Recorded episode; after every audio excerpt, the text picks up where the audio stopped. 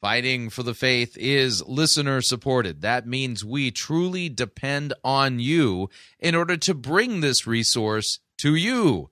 If you don't already support us financially, you could do so. Visit our website, fightingforthefaith.com. You'll see our three friendly yellow buttons there. One says donate, the other says join our crew, the other says become a patron. Click on one of them and fill that out. If you'd like to support us the traditional way, you can make your gift payable to Fighting for the Faith and send it to Post Office Box 13344, Grand Forks, North Dakota, zip code 58208.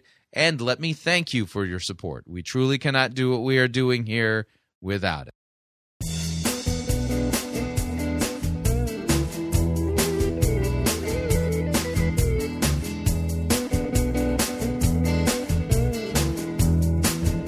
It's time for another edition of Fighting for the Faith. Monday, January 13th, 2020.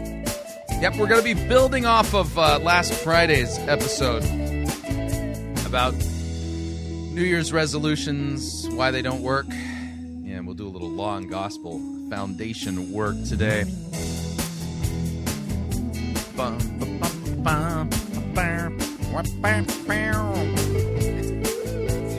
Is it wrong that I'm, like, you know, doing my own improv to my intro music? Thank you for tuning in. You're listening to Fighting for the Faith. My name is Chris Roseborough. I am your servant in Jesus Christ, and this is the program that dishes up a daily dose of biblical discernment, the goal of which, help you to think biblically, help you to think critically, and help you to slow down, stop, open up your Bible and compare. Compare what people are saying in the name of God to the Word of God. No shortage of crazy things being said out there.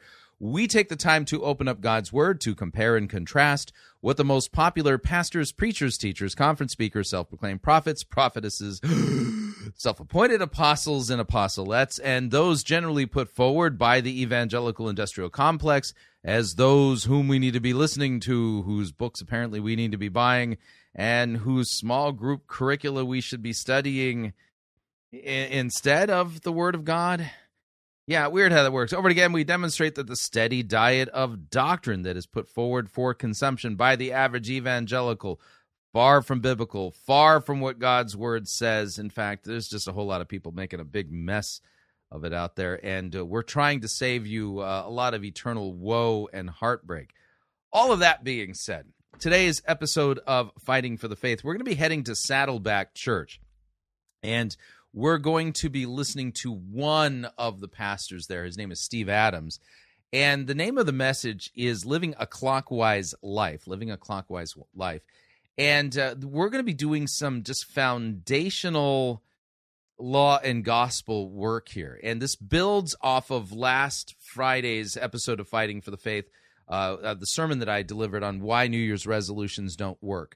And so one of the things that we do to help people in rightly understanding God's Word is how do you make a proper distinction between what's called God's law and the gospel? The gospel demands things of you, but the law demands things of you, but doesn't give you the ability to do them. And the gospel promises you that you're forgiven in Christ. How do we as Christians rightly understand law and gospel? So we'll do a little foundational work today, which is one of the things we do here. For some of you, this will be review, and that's completely fine. For others of you, it won't be review. It's going to be something different. It's the best way I can put it. For some of you, it's going to be like, whoa, this is the first time I've ever heard these distinctions. And I understand that for some of you that when you hear these distinctions for the first time, it can be freeing, it could be eye-opening, it could be a lot of things, but the idea here is that this is the reason why we keep coming back to this, these types of foundational teachings, because as Christians, we don't really graduate from the basics. You know, for instance, like the guys that play baseball in the major leagues, they're the ones who have mastered the fundamental basics, and they don't depart from them. They just really have them deeply embedded. Same with sound biblical exegesis and sound biblical doctrine is you don't ever really graduate from that. Instead, the idea here is that the more you work the basics, and the basics become muscle memory, if you would, for you in rightly understanding God's Word, the more skilled you are in understanding the Word, and even the more skilled you would be in teaching it to other people. So that's one of the reasons why we do these types of episodes. So with that, we're going to dive into the program proper. And this is, since this isn't a Rick Warren update, this is just kind of like, you know, a proper distinction of law and gospel update with a bad sermon to kind of boot. Let's do this. I didn't know you was going to start out with it. Looking for a city built above. Looking for a city where I'll never die. Where the saint in millions never say goodbye. There we'll meet our Savior.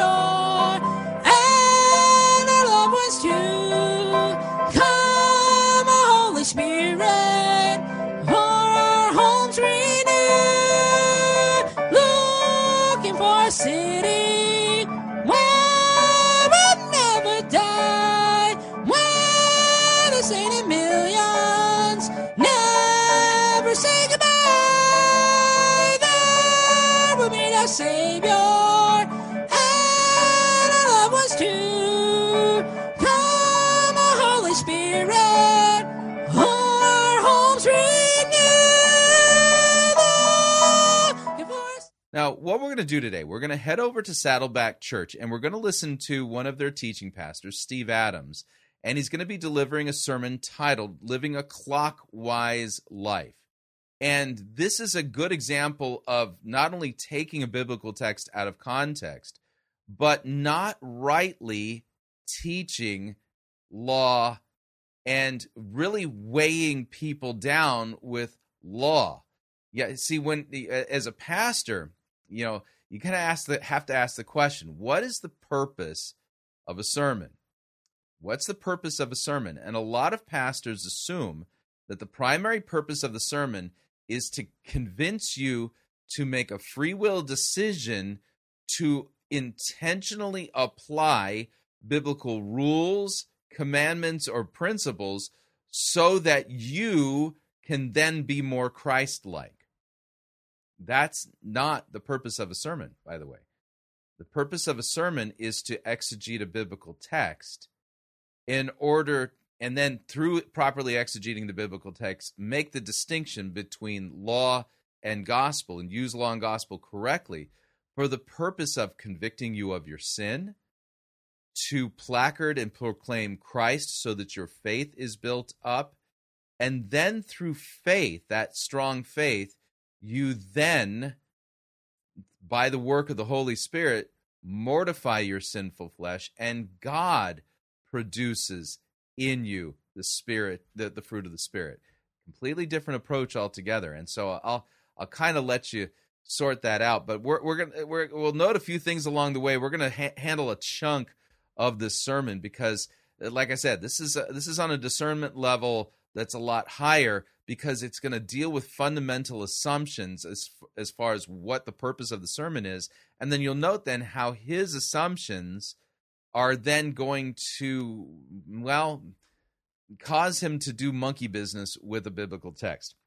All that being said, let's pull up my desktop, and here's Saddleback Church's YouTube channel. Here's Steve Adams and Living a Clockwise Life. And if you want to open up your Bible in preparation for the Bible teaching, go ahead and open up to Romans chapter 3. Romans chapter 3. Here we go. But today, what I want to talk with you about is I want to talk with you about living a clockwise life. Now, you know the term clockwise. It refers to the... Living a clockwise life. See, already I got to just ask the question. Which of the fruit of the Spirit is living a clockwise life? In the realm of sanctification, which particular type of sin are we talking about? Is it a sin of the flesh that I'm addressing? What's the opposite of living a clockwise life, and which commandment am I breaking if I'm not living a clockwise life? See, I have to ask questions like this because in thinking biblically regarding my sanctification, I think it's absolutely vital that Christians do good works. In fact, you're not a Christian if you don't do good works. Not because doing good works makes you a Christian, because Christians do their good works because they are Christians. And so good works are informed and defined by God's word. So immediately I'm already asking the question. I'm not familiar with the concept of a clockwise life. I'm not sure what the phrase even means, and I graduated from seminary. So we got a problem here already. The motion of the forward motion of a hand on a clock. And I want to borrow that term this weekend and say, I think the scripture we're going to look at today in Ephesians, it tells us to live a clockwise life. And a person that's clockwise So Ephesians tells us to live a clockwise life. Okay. What I want to talk to you about today, a person who's clockwise is one who in their forward journey, they are making the most of every opportunity and their time. And in doing in their forward journey, they're making the most of every opportunity. Business opportunity? What kind of opportunities are we talking about here? So they grow in wisdom. They are clockwise. And let's take a look at this scripture. It's from Ephesians chapter 5, verse 15 through 17. And it says this, so be careful how you live. Don't live like fools, but live like those who are wise. Okay, so be careful how you live. Got it. We don't live like fools, but like those who are wise. Make the most of every opportunity in these evil days. Don't act thoughtlessly, but understand what the Lord wants you to do. Now, 3 rules for sound biblical exegesis. They are context, context, and context. So we're going to apply the 3 rules for sound biblical exegesis here, and we're going to take a look at the context of Ephesians 5 to see if we can figure out what's going on here so that we can better grasp it. Now, this is where I'm going to start to flesh out the concepts of law and gospel, but let me open up to Ephesians 2 first. Ephesians 2, verses 1 to 10, are one of the greatest summaries of the Christian faith that you can find in all the scriptures. In fact, it's like ground zero for sound doctrine. And we'll note a few things in this text to sort a few things out before we get to Ephesians 5. So, and this is where we'll start our concepts of law and gospel. Ephesians 2:1 states, and you were dead in trespasses and sins. By the way, dead means dead. In which you once walked, following the course of this world, following the prince of the power of the air, the spirit that is now at work in the sons of disobedience, among whom we all once lived in the passions of our flesh, carrying out the desires of the body and the mind, and we were by nature children of wrath like the rest of mankind. Yeah, so here in Ephesians 1 through 3, we get the doctrine of original sin. You're dead in trespasses and sins. Basically, under the dominion of darkness, children of God's wrath. It's a bad thing. And then you get one of the best words in all of Scripture here, and it's but, because this but is going to work at erasing everything that's in the first 3 verses. But God, He is the subject of the verbs here. He's the subject of the sentence. But God, being rich in mercy, because of the great love with which He loved us, even when we were dead in our trespasses, He made us alive together with Christ. By grace you have been saved. And He raised us up with Christ and seated us up with Him in the heavenly places in Christ Jesus. Notice, God did all of these things. For everybody who's a true believer in Jesus Christ, penitent believer in Christ, God has made us alive together with Christ, raised us up with Him, seated us with Him in the heavenly places. This is most certainly true. So that in the coming ages He might show the immeasurable riches of His grace in kindness towards us in Christ Jesus. For by grace you have been saved through faith. This is not your own doing. It is the gift of God. It is not the result of works, so that no one may boast. For we are God's workmanship. We are created in Christ Jesus for good works, which He prepared beforehand that we should walk in Him. Okay, so here's the idea. We are dead. God makes us alive together with Christ. By grace we are saved through faith. This is not our own doing. It is not from us. It is the gift of God so that no one can boast. And then we are God's workmanship. We are created in Christ Jesus by God. We are His workmanship, created for good works. This is why Christians do good works, because they are Christians. It's the same reason why cows moo, because they're cows. The same reason why cats meow, because they're cats. Christians do good works because they're Christians, and God has prepared those good works for us in advance. Important to note there. So all that being said, this begins to start to lay out, at least big block in the major concepts here, law and gospel, because we're not saved by our good works. We're not saved by our sanctification. We are not saved by our obedience. We are saved by grace through faith. Faith is trust. Trust in the promises of God for the forgiveness of our sins. We are saved by grace through faith. It's not our own doing. It's the gift of God, so that no one can boast. You kind of get the idea here. Now, all of that being said, I'm going to introduce another concept, and then we'll go back to Ephesians 5, because I want to really lay out the law and gospel bit.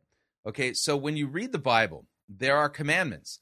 God says, you shall have no other gods. That's what he says. God says, you shall not take the name of the Lord your God in vain. He says that as well. He says that you are to honor your father and your mother. He does say that.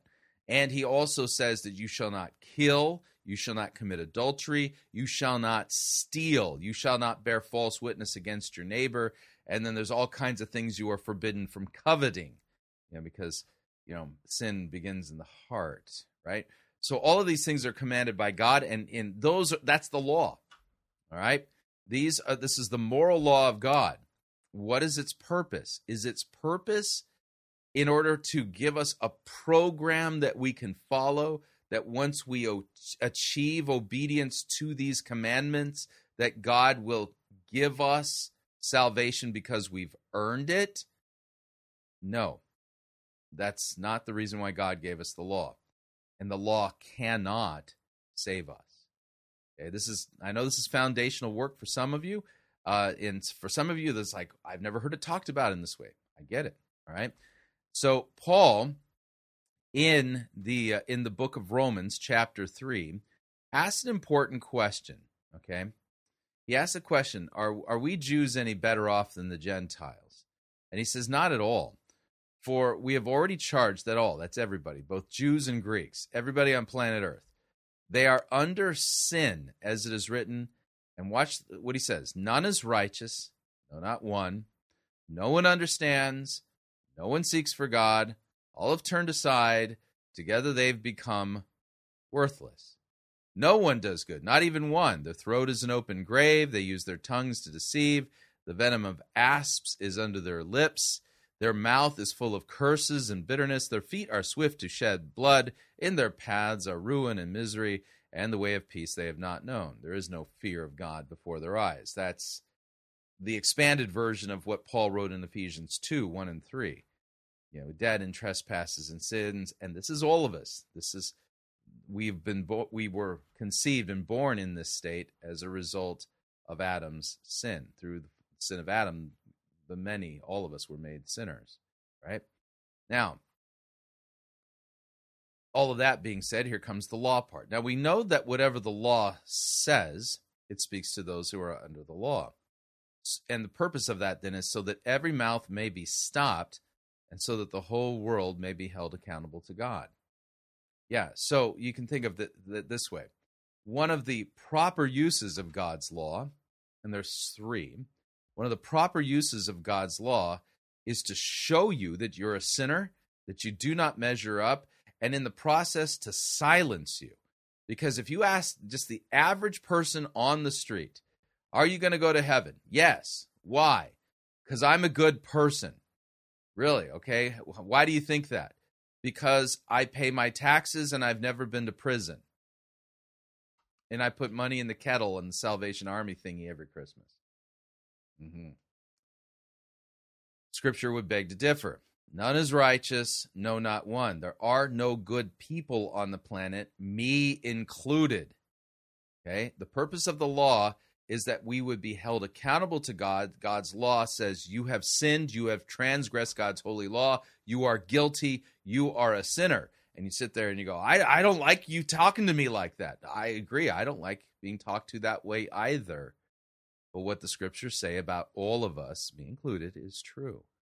And then you note this. So what's the solution? Well, verse 20, by works of the law, no human being will be justified in God's sight, since through the law comes the knowledge of sin. So one of the right uses of God's law, then, is to show you that you are sinful, to show me that I'm sinful. You're using God's law correctly if that's what you're using it for. Now, if you're using God's law to say, now just get busy being obedient, then God will pat you on the head and you'll be saved. The law was not given to save you, or me, or anyone else. Okay. Now goes on, but now the righteousness of God, and the phrase righteousness of God, that is the righteousness of God, meaning it's His righteousness, not mine, His. Okay, this is the righteousness that is given by faith. But now the righteousness of God has been manifested apart from the law, although the law and the prophets, they bear witness to it. This is the righteousness of God through faith in Jesus for all who believe. For there is no distinction, for all have sinned and fall short of the glory of God, and all their means all, including the tiniest little fetus or infant. All have sinned and fall short of the glory of God and are justified by His grace as a gift through the redemption that is in Christ Jesus, whom God put forward as a propitiation, you could say an atoning sacrifice, by His blood, to be received by faith. This was to show God's righteousness because in His divine forbearance He had passed over the former sins. It was to show His righteousness at the present time so that He might be just and the justifier of the one who has faith in Jesus. So what then becomes of our boasting? That's a good question. I mean, and if you'll note that I've seen this happen so many times, it's almost like, a given that anybody who believes that they're saved by their works, either in full or in part, oftentimes arrogance goes along with that, and they're really boastful. Why? Because, they believe misguidedly that somehow their good works, their obedience makes them saved, and so they're boasting in their self-righteousness. But here, if you're saved by grace through faith, apart from works, and everybody is declared to be unrighteous and unholy, and we are saved by grace as a gift from God through faith, then there is no room for boasting. So Paul asks the question, what then becomes of our boasting? It's excluded. By what kind of law? By a law of works? No, but by the law of faith. For we hold that one is justified. Dikaiō here in the Greek, justified, means to be declared righteous. We are justified by faith, apart from works of the law. Or is God the God of the Jews only? Is He not the God of the Gentiles also? Well, yes, of the Gentiles, since God is the one who will justify the circumcised by faith and the uncircumcised through faith. Do we then overthrow the law by this faith? No. On the contrary, through this faith, we uphold the law. Now, this is an important bit right here, okay? Really important, because this then creates the link point between biblical justification and biblical sanctification. And I'll explain what I mean by that. Do we then overthrow the law by faith? No. On the contrary, through faith, we uphold the law.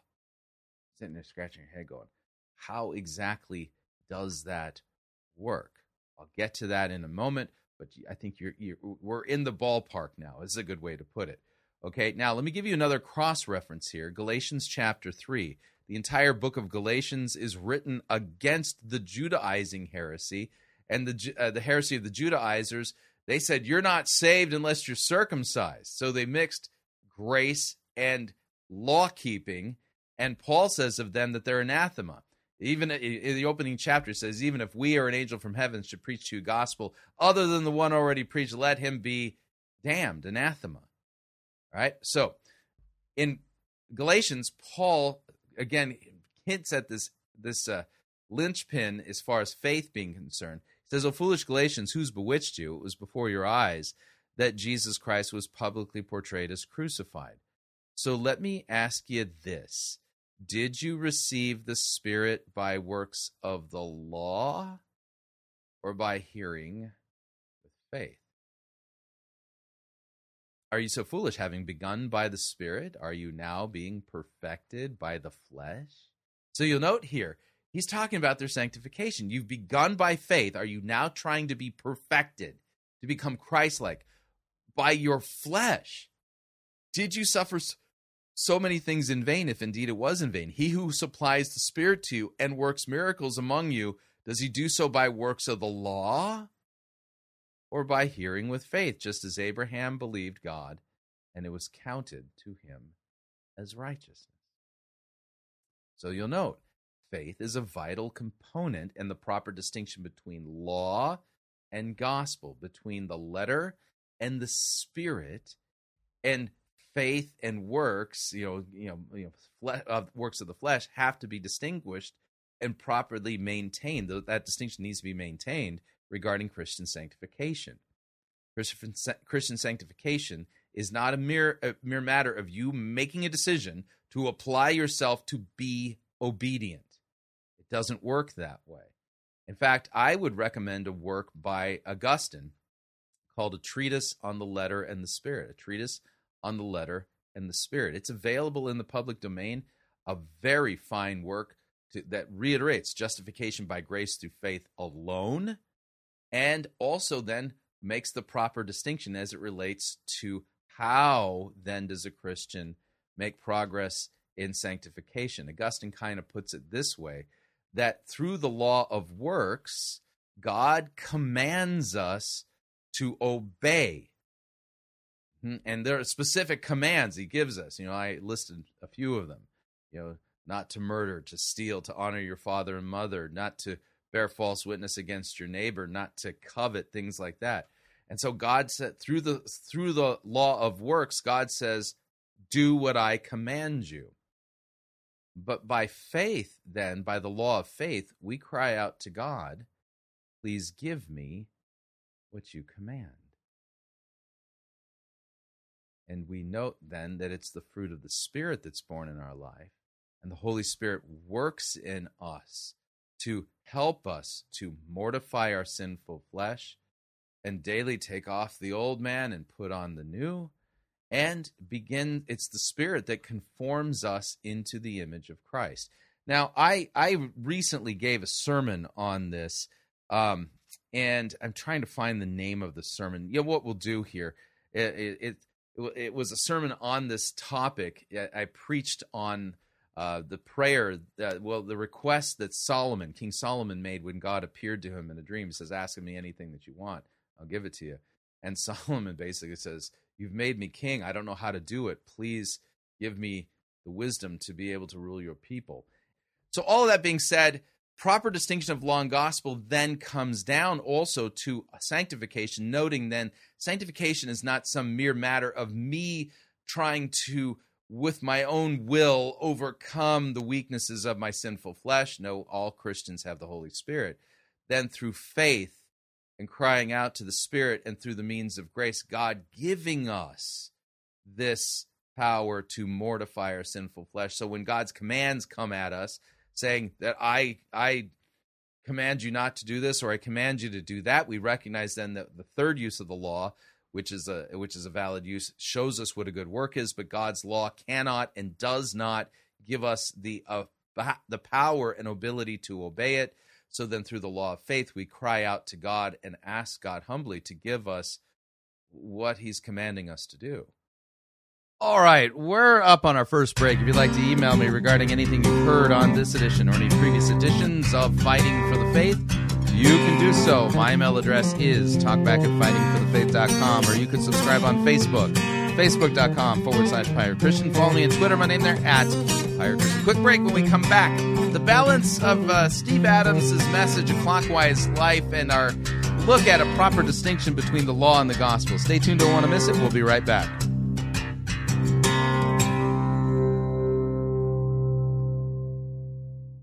Unless your righteousness surpasses that of Rick Warren, you cannot be saved. You're listening to Fighting for the Faith.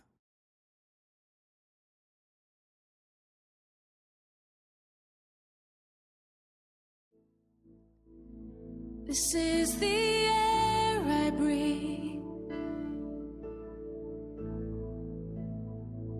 This is the air I breathe. I've had enough of this sissy, pansy, cannon-fodder-written music you have the audacity to call worship.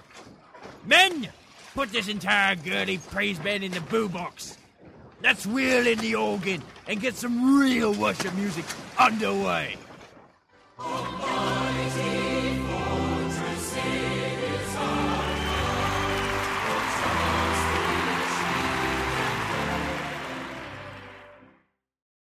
Ye be listening to Pirate Christian Radio.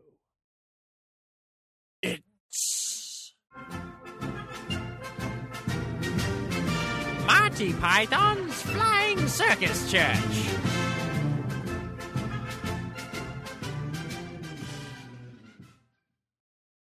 So the new pastor came in and shut down the Sunday school, canceled the adult Bible study, dumped the hymnals, sacked the choir, and put in a praise band and started preaching sermons that sound like they could be preached or done on Dr. Phil's program. It's awful. I didn't expect a kind of purpose-driven inquisition. Nobody expects the purpose-driven inquisition. Our chief weapon is purpose. Purpose and vision. Vision and purpose are two weapons. Our purpose and vision and ruthless relevance are three weapons. Our purpose, vision, and ruthless relevance in an almost fanatical devotion to Rick Warren are four weapons. Now, amongst our weaponry are such elements as purpose, vision. I'll come in again. I didn't expect a kind of purpose-driven inquisition. Nobody expects the purpose-driven inquisition. Amongst our weaponry are such diverse elements as purpose, vision, ruthless relevance, an almost fanatical devotion to Rick Warren, and nice Hawaiian shirts. Oh, damn. I can't say it. You'll have to say it. What? You'll have to say what the bit about our chief weapons are. I couldn't do that.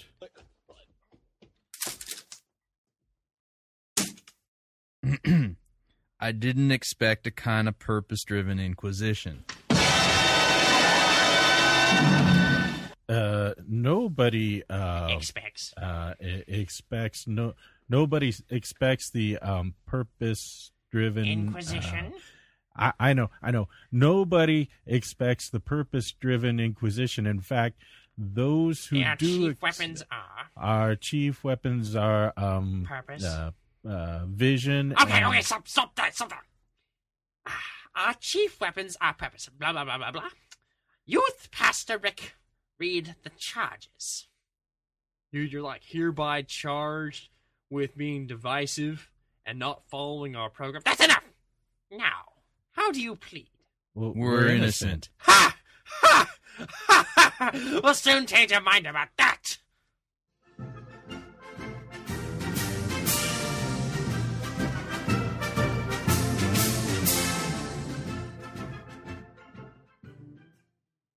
Hello, people of the interwebs. Strongbird here with an important announcement. Are your walls bland? Have you not felt any exhilaration since you watched the paint dry on them 3 years ago? Well, you're in luck. Pirate Christian Media is now sending pretty pictures for you to spruce up your depressingly bland wall space. Wait just one moment. Oh. Really? Okay. I'm sorry, folks. These are not pretty pictures. They're fine art prints, which means that you're probably going to want to hang them in an actual frame rather than on the fridge next to Little Jimmy's impressionist take on motor vehicles. Is that even street legal? These fine art photographs, or art for short, will be personally signed by the captain himself, with an included certificate of authenticity to boot. Mm-hmm. Now that's quality art, if I ever saw it. But be warned, larger prints of Pirate Christian Media's art are limited editions, with only 50 of each print being made. Be sure to go to PyroChristian.com, click on the Fine Art Photographs link at the top of the page, and check for prices and availability of our regularly updated photo gallery. Thank you.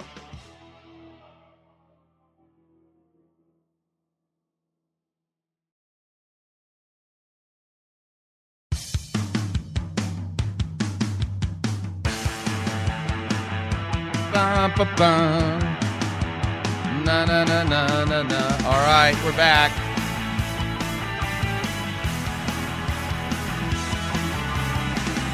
Warning, listening to Fighting for the Faith could cause you to think that sermons that are all law, no gospel, and don't properly distinguish between law and gospel are twisting God's word, because they are. Just a reminder, Fighting for the Faith is listener-supported radio. That means we depend upon you, your generous gifts, and financial contributions in order to continue to bring Fighting for the Faith to you and to the world. And you can partner with us. It is a partnership. Visit our website, fightingforthefaith.com. When you get there, you'll see our three friendly yellow buttons. One says donate, the other says join our crew, the other says become a patron. That's right, yeah. So when you join our crew, you get to pick your rank in our crew, and rank is based upon your monthly commitment. Lowest rank is Powder Monkey at $9.95 a month. After that, Gunner's Mate at $24.95 a month. From there, Master Gunner at $49.95 a month. And then Quartermaster, $99.95 a month. Joining our crew is a great way to support us. And for the month of January, through January 31st of this year, 2020, everybody who joins our crew at Gunner's Mate and above, I will send you a fine art print, 8.5 by 11 fine art print of my photograph titled All Things London. This is a $49.95 value for, and my way of saying thank you for joining our crew. If you'd like to see what that looks like, go to fightingforthefaith.com, click on the Join Our Crew link, and there's a photograph. You know, there's a picture of the photograph there presently in the month of January. If you listen to this 2-3 years later, I have no idea if we're still making this available. You know, the actual print itself. I mean, most of these are limited editions anyway. But anyway, anybody who joins our crew at Gunner's Mate or above in January, you know, through January 31st, I'll send you a copy of my fine art print, All Things London. If you'd like to make a one-time contribution, click on the Donate button. If you'd like to make a contribution by becoming a patron on Patreon, click on the Become a Patron button. And if you'd like to support us the traditional way, you can do so by making your gift payable to Fighting for the Faith, and then send it to Post Office Box 13344. Grand Forks, North Dakota, zip code 58208, and let me thank you for your support. We truly, honestly cannot do what we are doing here without it. All right, here is the balance of our lesson today, talking about the proper distinction of law and gospel, and the sermon that we are listening to in part, Living a Clockwise Life, from Steve Adams of Saddleback Church. Here we go. So, yeah, again, good, you know, kind of getting the track all greased up there for you. I know this is a long episode, but work with me here. I told you this was going to be long. So Ephesians chapter 5 now. So if you remember, a long time ago, we were letting Steve Adams talk about Ephesians 5, about being living a clockwise life. In Ephesians 5:15-17, he was trying to explain to us, teaches us this concept of living a clockwise life. And we noted he read it out of context. So when we get to Ephesians chapter 5, Paul has already explained we are saved by grace through faith apart from works. Our three rules for sound biblical exegesis that are context, context, context. And so Ephesians 5 says, therefore, be imitators of God. Therefore, because you're saved by grace through faith apart from works, and you are created in Christ Jesus for good works, because of that, then be imitators of God as beloved children, because you already are. And walk in love as Christ loved us and gave himself up for us as a fragrant offering and a sacrifice to God. And you're going to note then, his concept of sanctification, of walking in love, is grounded in the gospel of what Christ is, the good news that Christ has bled and died for our sins. Okay, everything comes back to the gospel. So sexual immorality, all impurity or covetousness must not even be named among you, as is proper among the saints. Let there be no filthiness or foolish talk, nor crude joking, which are out of place, but instead let there be thanksgiving. For you may be sure of this, that everyone who is sexually immoral or impure or who is covetous, that is an idolater, has no inheritance in the kingdom of Christ and God. So let no one deceive you with empty words, for because of these things the wrath of God comes upon the sons of disobedience. Therefore, do not become partners with them. For at one time you were darkness, were past tense, but now you are light in the Lord, so walk as children of the light. For the fruit of the light is found in all that is good and right and true, and try to discern what is pleasing to the Lord. Take no part in the unfruitful works of darkness, but instead expose them. It is shameful even to speak of the things that they do in secret. But when anything is exposed by the light, it becomes visible. For anything that becomes visible is light. Therefore, it says, awake, O sleeper, rise from the dead, and Christ will shine on you. All right, so now we have the bigger context before verse 15. All right, now we get to verse 15. So look carefully then how you walk. Peripateo has to be with how you conduct your life. Not as unwise, but as wise. Make the best use of the time. And now this is going to be an important thing here. I'm going to pull this up to where we can see this. So making the best use of the time, here it's tankairon. Kairos is the word used for season. Okay, so the time is not talking about chronos time.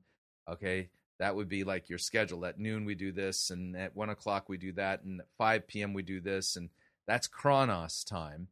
But this is kairos. This has to do with the season. So making the best use of the season, the time, because the days, plural, are evil. So therefore do not be foolish, but understand what the will of the Lord is. All right? Now, you're going to note it goes on. So what is the will of the what is the will of the Lord? What does it mean to make the best use of the season? So do not get drunk with wine. That is debauchery. Be filled with the Spirit, addressing one another in psalms and hymns and spiritual songs, singing and making melody to the Lord with your heart, giving thanks always for everything to God the Father in the name of the Lord Jesus Christ, submitting to one another out of reverence for Christ. And then it goes on. So what is the will of God? Wives, submit to your own husbands as to the Lord. For the husband is the head of the wife, even as Christ is the head of the church, his body, and is himself its Savior.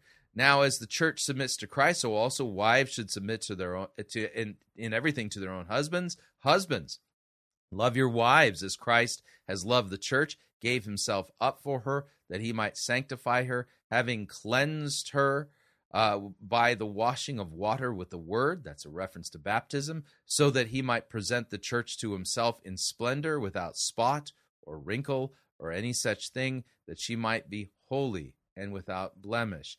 In the same way, husbands should love their wives as their own bodies. All right, so you want to know what the will of the Lord is? It continues explaining what that is.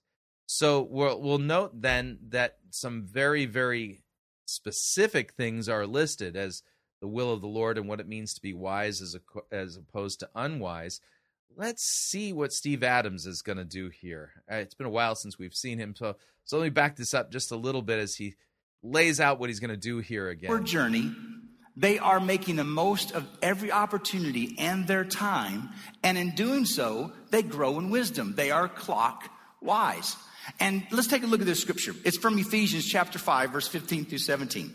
And it says this, so be careful how you live. Don't live like fools, but live like those who are wise.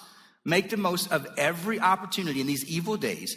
Don't act thoughtlessly, but understand what the Lord wants you to do. And it spells out what the Lord wants me to do, before that as well as after that. And in this passage, I see four things that you and I can do, how we can live a clockwise life. So listen. Okay, so wives, submit to your husbands. Husbands, love your wives as Christ has loved the church. Children, obey your parents. That's Ephesians 6, which is still continuing with this thought. Honor your father and mother. That's the first commandment, that it may go well for you. Here's how fathers, don't provoke your children to anger. Bring them up in the discipline and instruction of the Lord. Bondservants, obey your earthly masters. You can this kind of works out in this way. Then employees, obey, do good work for your employers. And then if you're an employer, treat your employees kindly. Yeah, those are the ways, okay? So the reason I'm saying that is because that's how that text works. But what Steve Adams is doing here is weird. Let me back it up just a little bit. Listen again. But understand what the Lord wants you to do. And in this passage, I see four things that you and I can do. Four things. I saw more than that, but they were listed in the text. Is Steve Adams going to list out those things, avoiding sexual immorality, impurity, singing psalms and hymns, spiritual songs, wives submitting to their husbands, husbands loving their wives as Christ loved the church, children obeying their parents, bondservants obeying their masters, masters not being harsh with their bondservants. Is that what he's going to say? I mean, because I saw more than four.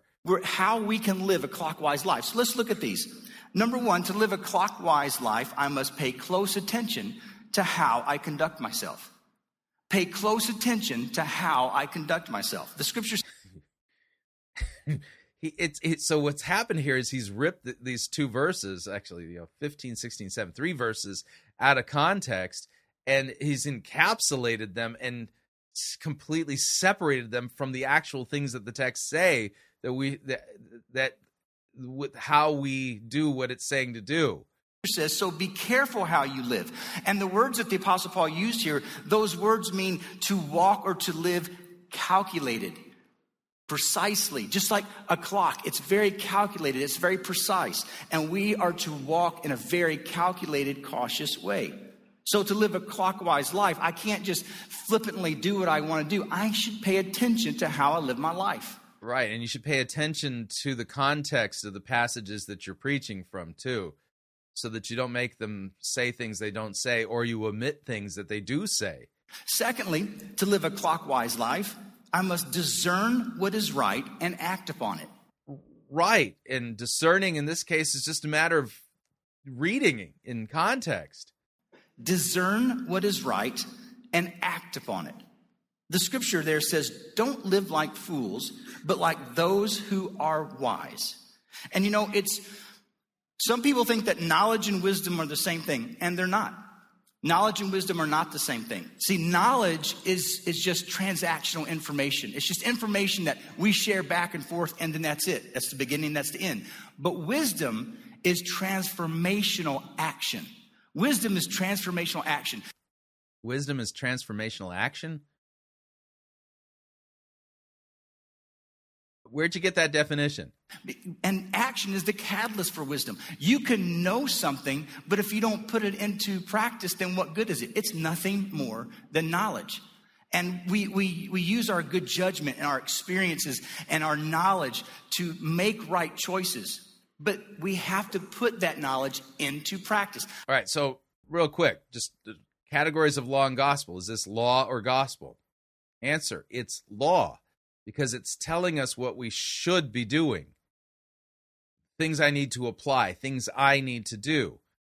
Are we sanctified or justified by the law? No.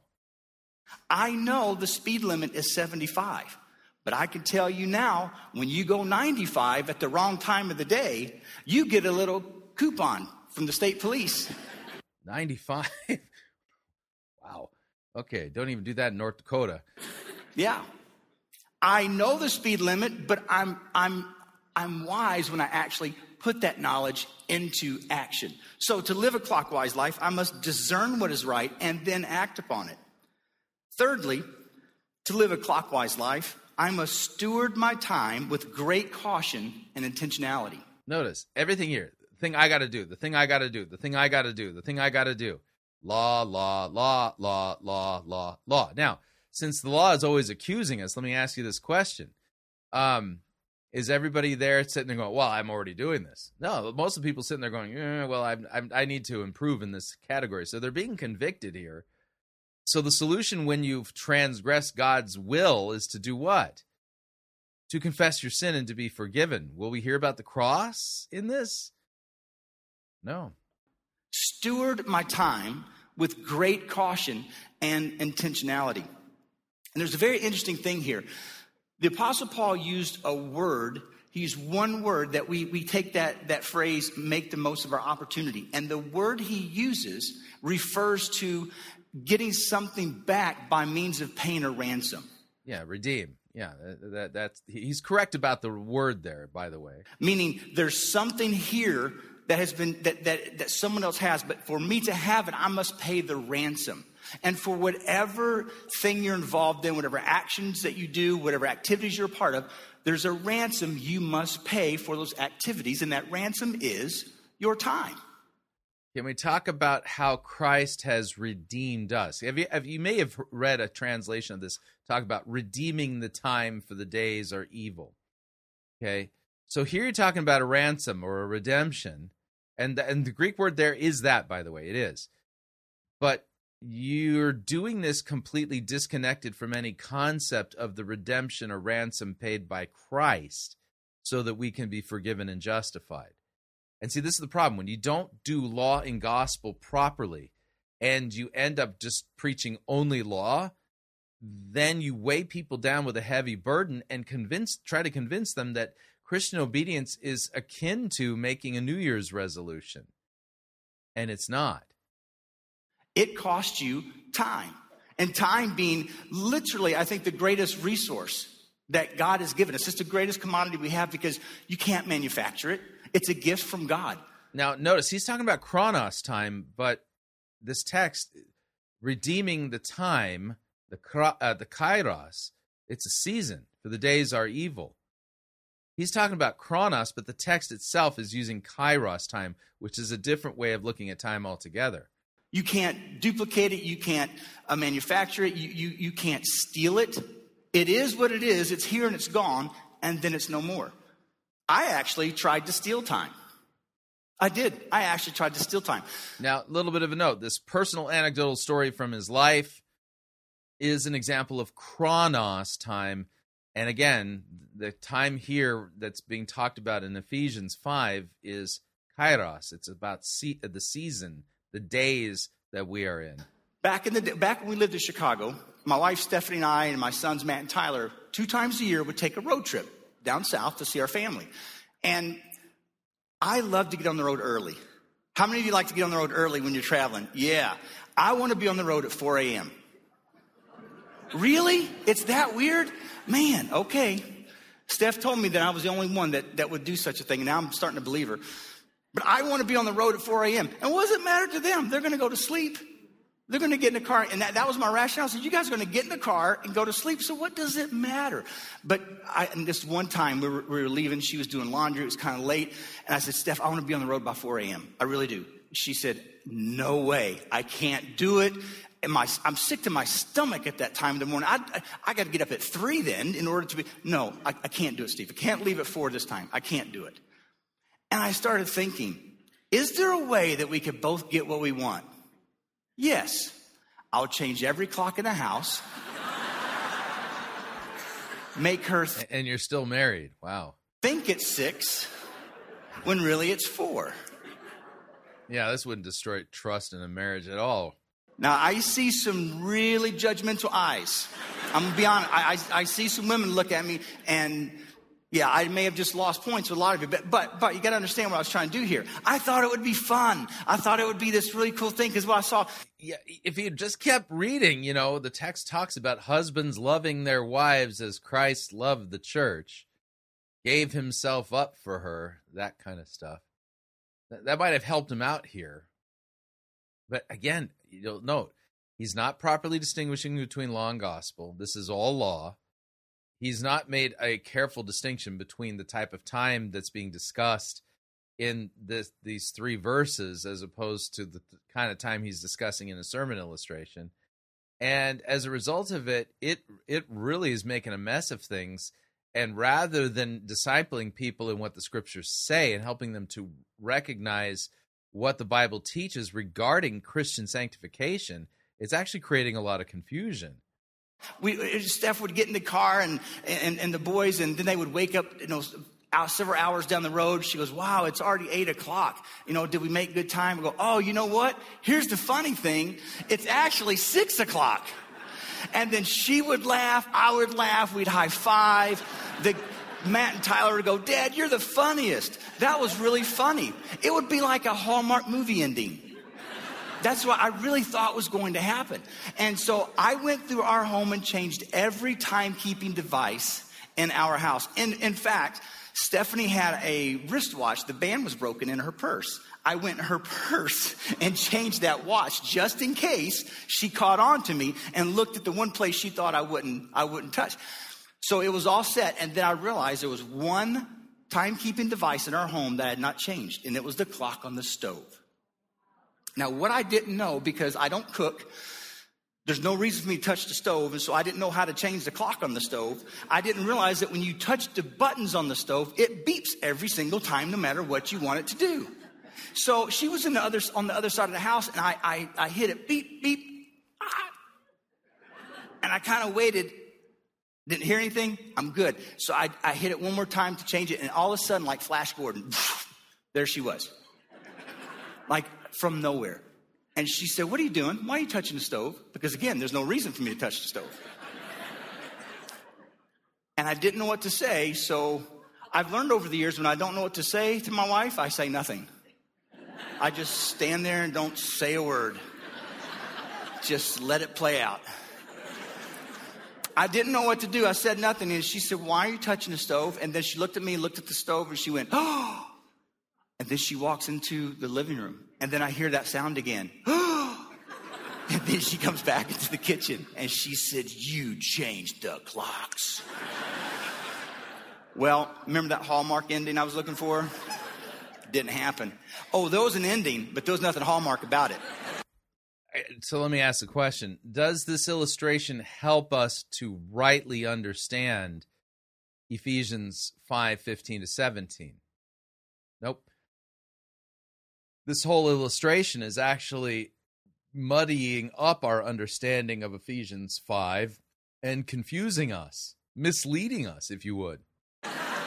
Nothing Hallmark about it. In fact, we left at noon that next day. Yeah. She showed me. Oh, yeah, now you're happy. I get it. Time is precious.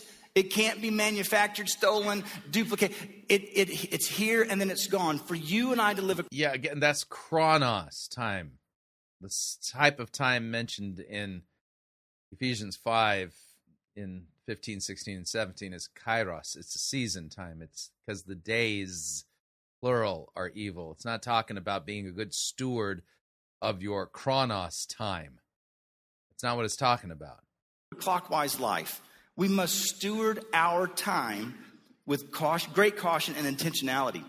So, to live a clockwise life, we must pay close attention to how we conduct our lives, discern what's right and act upon it, steward our time with great caution and intentionality. And the fourth thing I see in this passage that we're to do to live a clockwise life is recognize what's really important and respond accordingly.